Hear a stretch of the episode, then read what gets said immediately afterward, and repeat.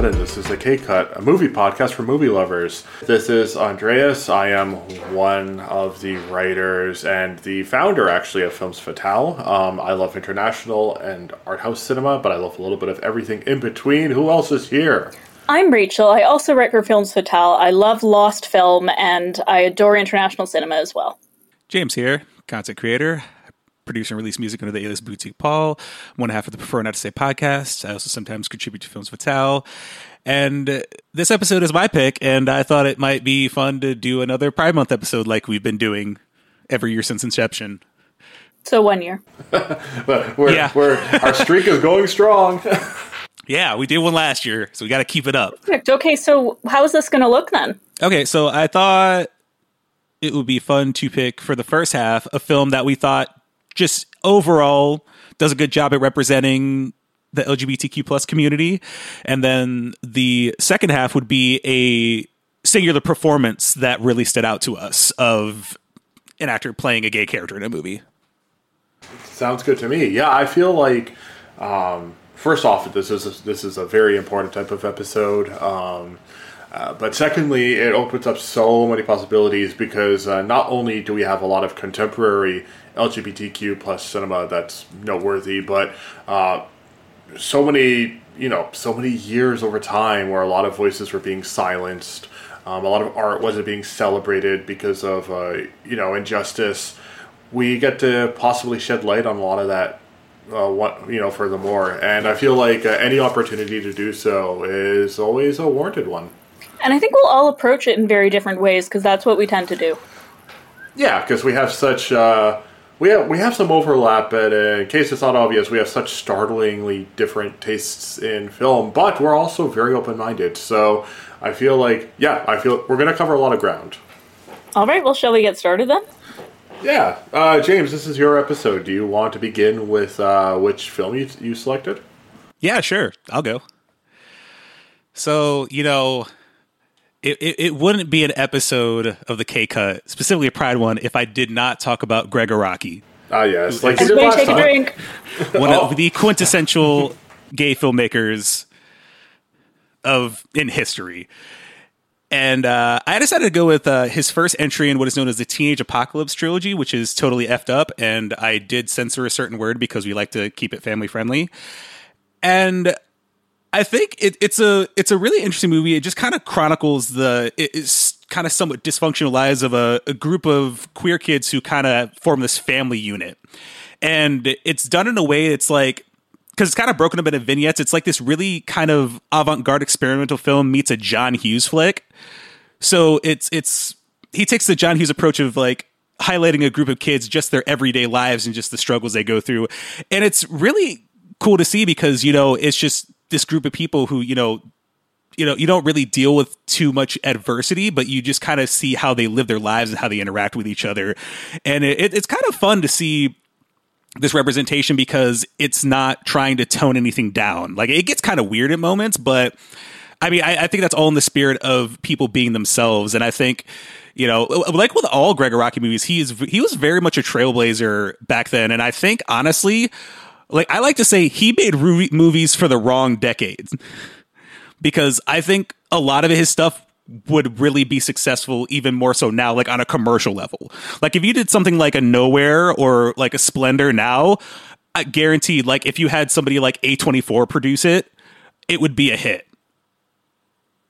But it would also resonate with like, you know, a crowd that would actually feel seen through movies like this. It was also the introduction of James Duval, who was the star who is like one of the main leads in all three of these movies in this trilogy.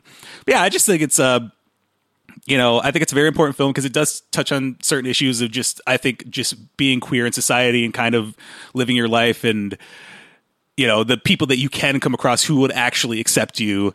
And yeah, I don't know, it's Chosen uh family. It's, yeah, yeah, it's the whole chosen family thing because you know a lot of people in that community kind of have to they thrive on their chosen family, especially if they're like you know ousted from their own family, actual families. Absolutely. And eventually, I will have one of you watch it for a smorgasbord at some point. we're gonna run out of his films at this point. Yeah, we're gonna get through the entire filmography. That's the idea. Uh, just, just as a, you know, as a you know precaution, I've already seen his film with Shailene Woodley, the uh, White Bird and the Blizzard, or whatever it's called. So if you're thinking of that one, James, uh, anything that I haven't seen, they already know of, but that one. So we're gonna go through them one by one. Otherwise, um, no, but but to go back to your point, uh, yeah, I feel like Araki is really really prominent in his field because you know at the time it was this um, this aggressively progressive type of filmmaking, which was uh, very common for that wave.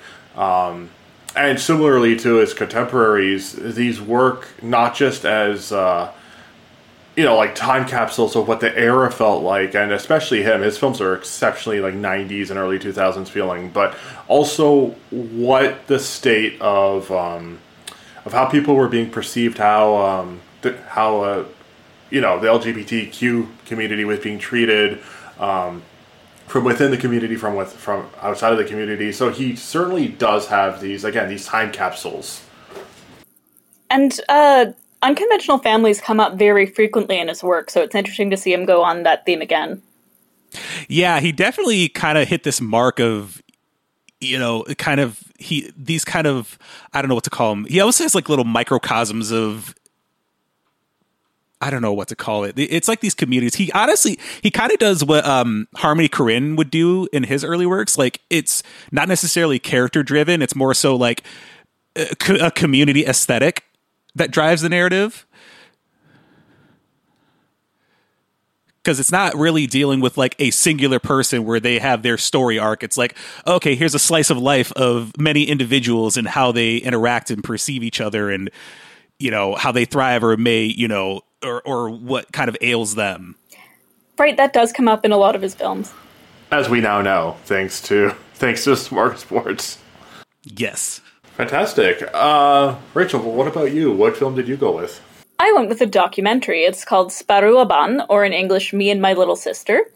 And it's by the documentary filmmaker Suvi West. And it's about her sister. So she's very frequently featured in the documentary, but her sister is really the main person it's about. And it's about being gay in the Sami community because the Sami community tends to run fairly conservative in a lot of quarters. So homophobia could be a real issue. And so this woman, the sister Kaisa, is struggling with her identity as being lesbian and her Sami identity and also her Christianity because she's a fairly conservative Christian and deacon in the church. And so it's how she reconciles all these different sides of herself. And Suvi is not only directing, but in the film as this supportive sister. So you've got this lovely sibling relationship, and you've got this woman who really comes into her own over the course of the documentary. And I saw it screened at Skábmagovat. It was the premiere, and it was kind of one of the highlights of the festival and it was a really emotional experience for a lot of the town. That's amazing. Yeah, you always have access to a lot of these like a lot a lot of these like unheard of films that um you know make these for festival circuits. A lot of them are, are you know slices of, of international life. Uh, yeah, it's not easily accessible outside of Finland, as far as I can tell, unfortunately. Ah, uh, that's too bad. But it is really beautiful, and part of it, oddly enough, takes place in Toronto. So there you go. Ah, there you go. You said it was a short, correct? Uh, no, it's not really a short. It's an hour ten, roughly. Okay, so it's like a shorter film, but it's not a short. Okay. Yeah, but uh, just I would really recommend checking it out. It's really heartwarming and it asks some very difficult questions. I would, uh, yeah, given the opportunity, if it's uh, accessible in any in any realm, I, I would love to. Um, what are some other selling points about it? Hmm. I would say mostly how deeply it dives into these two characters, the sister and well, the two sisters, and I guess it's just a aspect of being gay that isn't really explored in films a lot because it's a community that doesn't appear on film a lot. So it's something you really haven't seen before. And for the Sami community, I think it was quite revolutionary.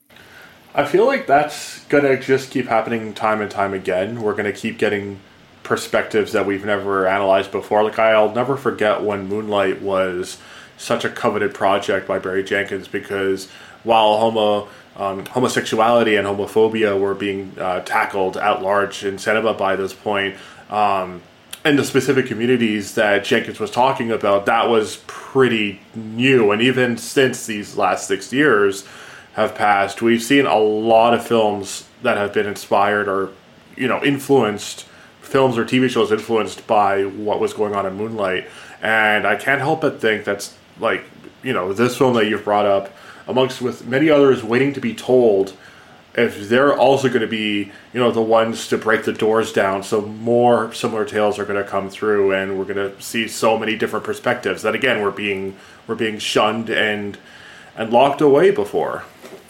And you know both uh, Sparrooabbán and Moonlight came out in 2016 and I think the world has really really changed a lot since even though it's only been 6 years. I, when I look back at 2016 it feels like a completely different time. Right? Oh it's yeah definitely. strange. Yeah, I think it's really interesting when you bring like you bring up blue Moonlight and you bring up this one. I think it's it's really interesting when you put it against like white America and queerness because it seems like there's such like a hyper progressiveness to it to where it's like getting so normalized but when you get outside of those communities it starts to you know there's still this repression even to this day. And then even in international like internationally other countries still this is it's such a thing that's still so taboo because a lot of places that are so rooted in tradition just will not allow it to permeate this the framework that they've already set up. And there's still lots of censorship for art and things like that that depict lgbtq relationships I mean, by the time that we're recording this, that uh, Pixar Lightyear film is coming out. I think like tomorrow night, um, and that's being like you know censored, banned. You know, creating this this big uproar because there's apparently like you know some small subplots invol- involving homosexuality or something to that effect. And I, I I just think it's astonishing that it's creating again like an uproar or such a pessimistic hostile response. And again the fact that countries are willing to ban this film you know this or like i'll never forget that beauty and the beast film literally because one character was holding hands with somebody of the same sex. And i and think it was that's ridiculously crazy. brief wasn't it? Yeah it was like literally like a shot. Like a brief shot. And that was an uproar. You could miss it if you were looking at your popcorn yeah. So so the problem with the Disney and the Beauty and the Beast thing, it was be I'm, I think if I remember correctly, I think the filmmakers, if not if it was just the director, was implying or basically saying that LeFou was a repressed homosexual and he was just and and a lot of his character was like dealing with his feelings that he has for Gaston, even though it's like there are some the, the moments that they showed were kind of moments that were already in the movie anyway, but I think that that was just kind of I think he was trying to pander and it backfired because I remember there was a lot of discourse about that. Like it was specifically supposed to be like LGBTQ friendly moment, but that's been happening a lot with Disney, and there's a lot of discourse coming from like conservatives, like being rallying against Disney now because they think they're pushing some forceful gay agenda. Just because of you know we finally reached a point where we can actually you know include people and when it's normalized they're like oh well there's gay characters and everything now it's like yeah there's gay people everywhere like this isn't anything new. Also, it's not responsible to portray anyone having a crush on Gaston. That guy's a jerk. that's, I mean, but they've been doing that since the '90s. I mean, all these people True. falling over him. I, I, I don't get it myself. I don't get it myself. But I mean, yeah, well, who am I to judge? Uh, so, um, you know, to to tie these two points kind of together, um, it still feels like while we're making a lot of ground and we're opening a lot of voices. And Toronto, um, Rachael, you can attest to this. We see a lot of this with stuff like Inside Out Festival um, and so many other festivals like imagineNATIVE. Um, include like stories about like you know homosexual discovery lgbtq um, you know communities but while there is so much progression i still feel like there's a lot of room to grow still, and at the same time, there's a lot of different tribulations to combat, and it, it, it does break my heart at the same time. Yeah, um, and since filmmaking is now basically easier than ever, I think we're going to be seeing many, many, many more stories told, and from perspectives we've never even imagined. There's no excuse not to make a movie nowadays. You can shoot them on an iPhone like uh, Sean Baker. That's not the uh, filmmaker I'm going to be going with, but uh, you know, case in point, you know, something like Tangerine is something that comes to mind. Well, which film are you going with, Andreas? Well, I'm going with something a little bit more on the nose, but it is um, one of my all-time favorite films. If it's not in my top ten, it's like unquestionably in my top fifteen. Um, I've probably brought it up on the pod before. I'm actually losing track of what we have selected for the smorgasbord, so I don't even I know don't if even we've all seen anymore. it. I, know, I don't even know if I've like championed this film to death before. Anyway, um, in my top 10 favorite filmmakers of all time is Pedro Almodovar. So I obviously have to go with All About My Mother, which I feel like is just, uh, again, one of the greatest films of the 90s. Simply put, one of the greatest films I've ever seen. But it's not just a fantastic film because it's pro feminism and pro women. Um, first off, have we done this for the uh, smorgasbord? Because I'm losing track at this point. I No, don't we believe we haven't. have. okay, have either of you seen it? I have not. No, me neither. Well, I'm starting to get some ideas for uh, maybe future iterations, but okay. Nonetheless, um, I don't want to say too much about the story because Almodovar is so so good at creating like even if it's not a mystery film, like a sense of discovery in his pictures, and you know more and more stuff getting unraveled. Don't want to really give away too too much about that, but basically, in a more vague sense, all about my mother is exactly what it sounds like. It's a celebration of women of all walks of life, um, from you know all generations, all ideologies, and that also includes, which is quite progressive for its time back in uh, the late '90s, um, a transgender character, um, actually uh, multiple transgender characters, but but one specifically.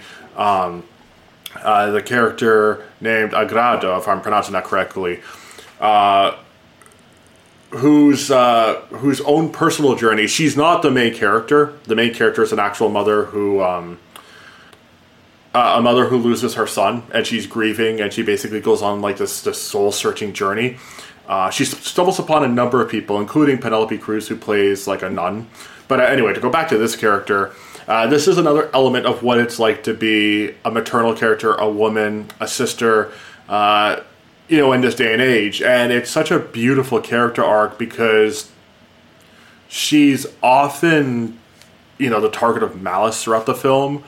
But watching her own personal growth and the finding of her own self-worth self-worth inside of herself is just it's one of my favorite elements of the film. And there's like a climactic part which i don't want to spoil that gets me tearing up every time. So that for me was like a must that i, I felt like i had to discuss this film and pedro himself has been um, somebody who has discussed so many different elements of queer storytelling um, throughout his entire f- filmography. So I felt like he was a must to bring up as well.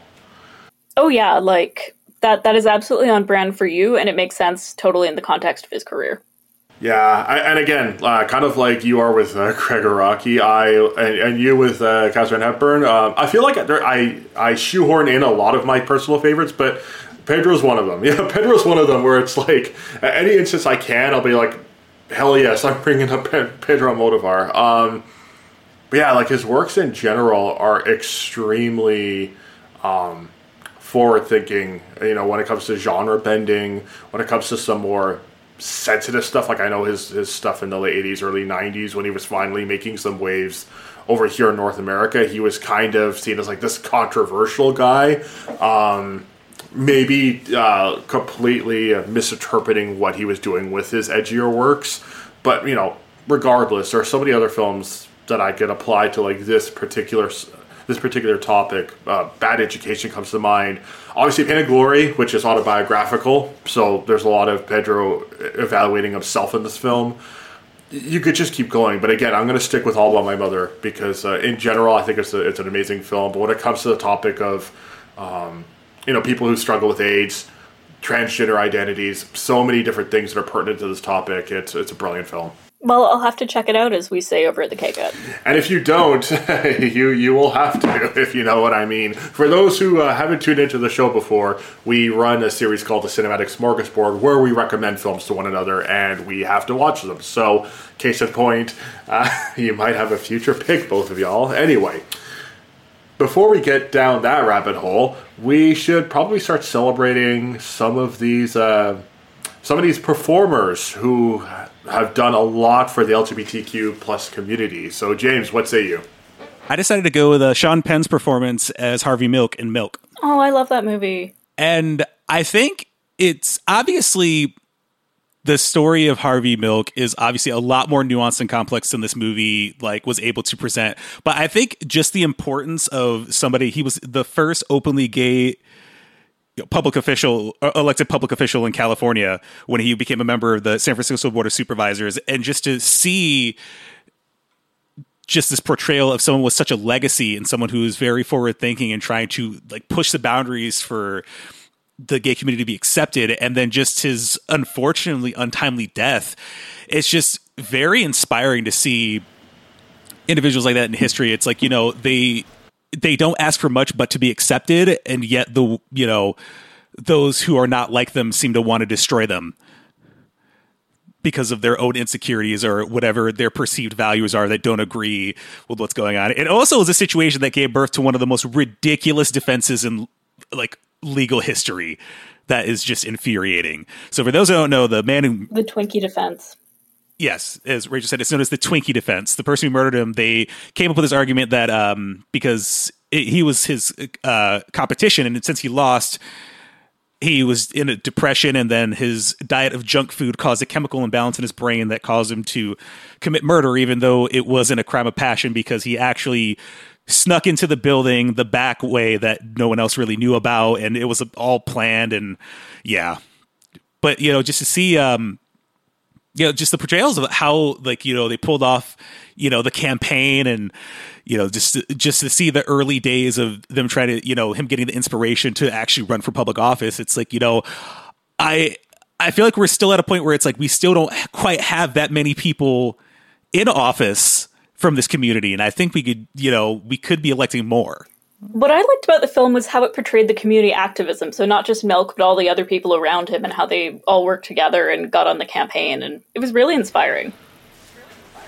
I feel like that's a testament to Gus Van Sant, who, uh, like Gregg Araki, is very interested in, um, you know, like the LGBTQ plus community itself, and not necessarily just the uh, figureheads that a lot of people would know. So, like Harvey Milk was was a very recognizable figure, but uh, it feels like Gus Van Sant wanted to go even further and be like, okay, no, like here's so many other people that are worth loving, knowing about, um, that were all by his side, for instance. Oh yeah, his team, like any any moments he had with his like you know team were just great because you know they all had you know they all had this bond that couldn't be broken no matter what the odds were.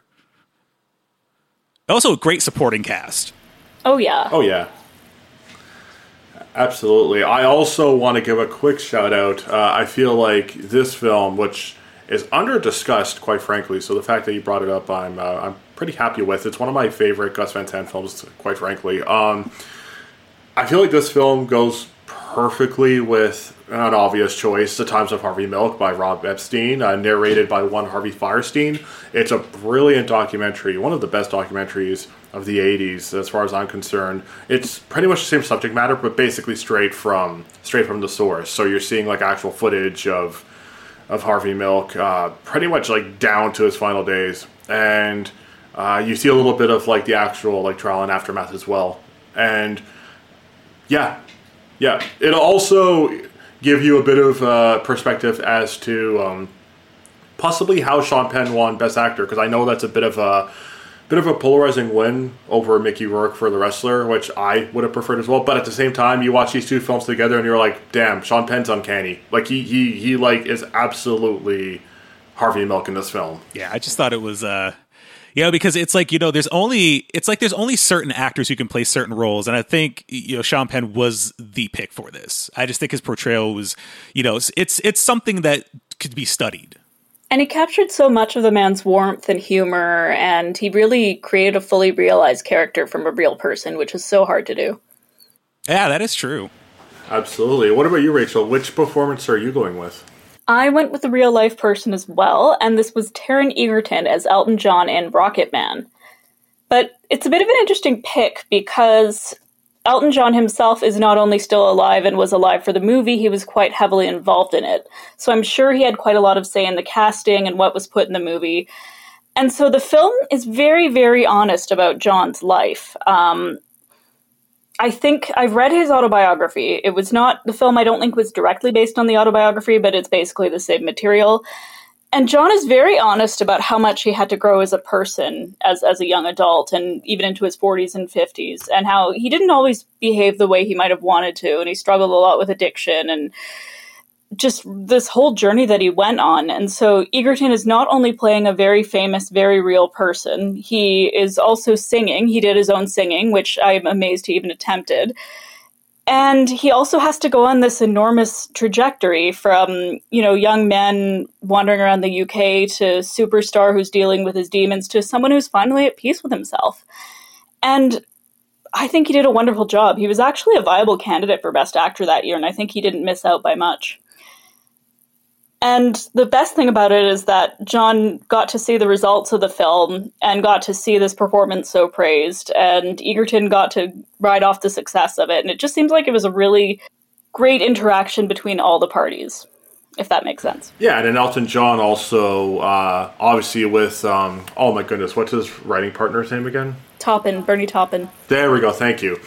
Elton John uh, was actually writing original stuff with uh, Bernie Taupin, obviously.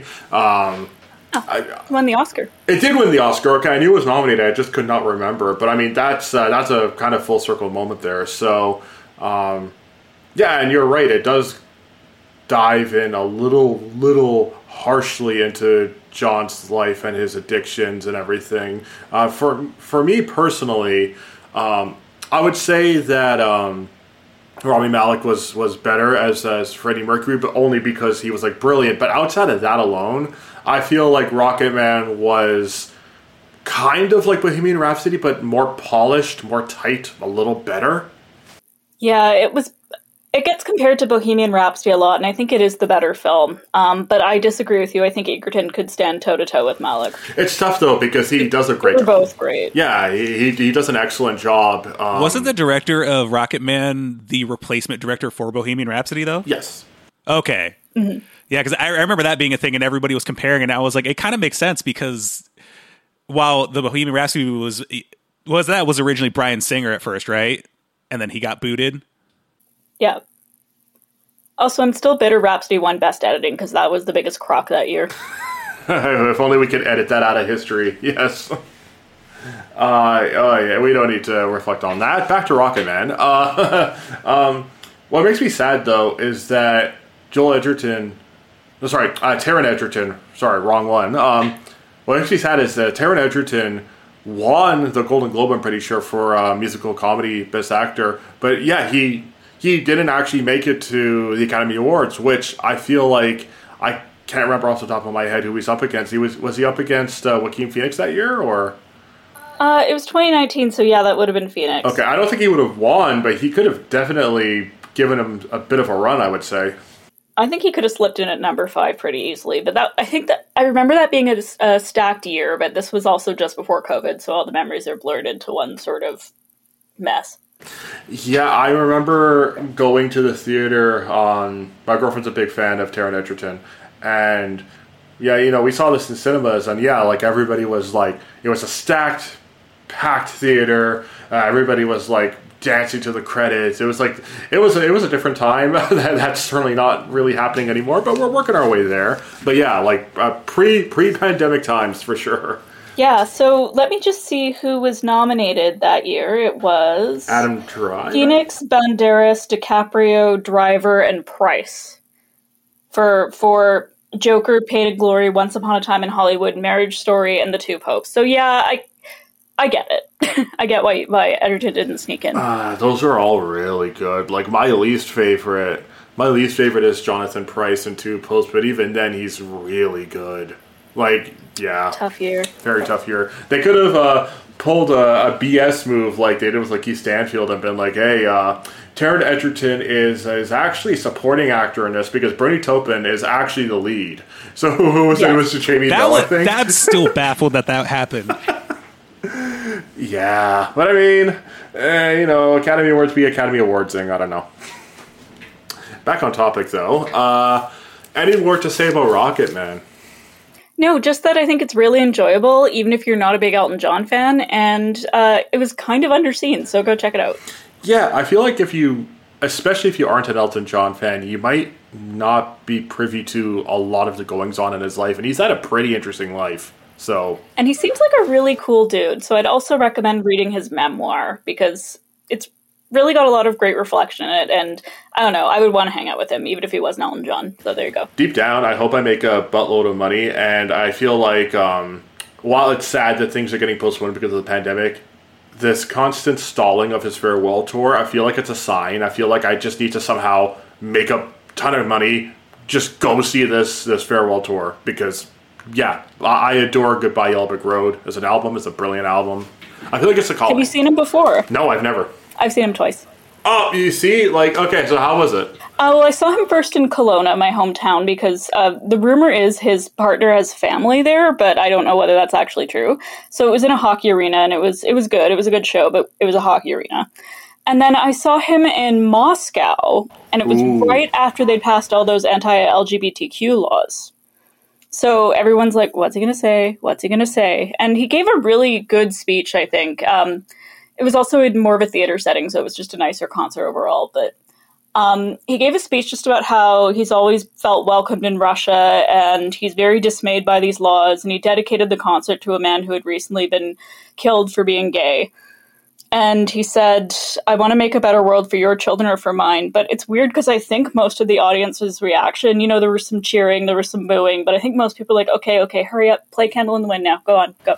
Yeah, unfortunately, you know, uh, performers are people as well. You know, But I was glad he spoke out. Yeah, exactly. I- Like at, at the same time, you're paying to listen to what these artists are doing, and I, I, I, I get it. You're there for the music. You're not there for the politics. But at the same time, I feel like it's a very important time and place for him to be able to comment on something that's obviously very near and dear to him. So I, I don't see why there should be such hostility.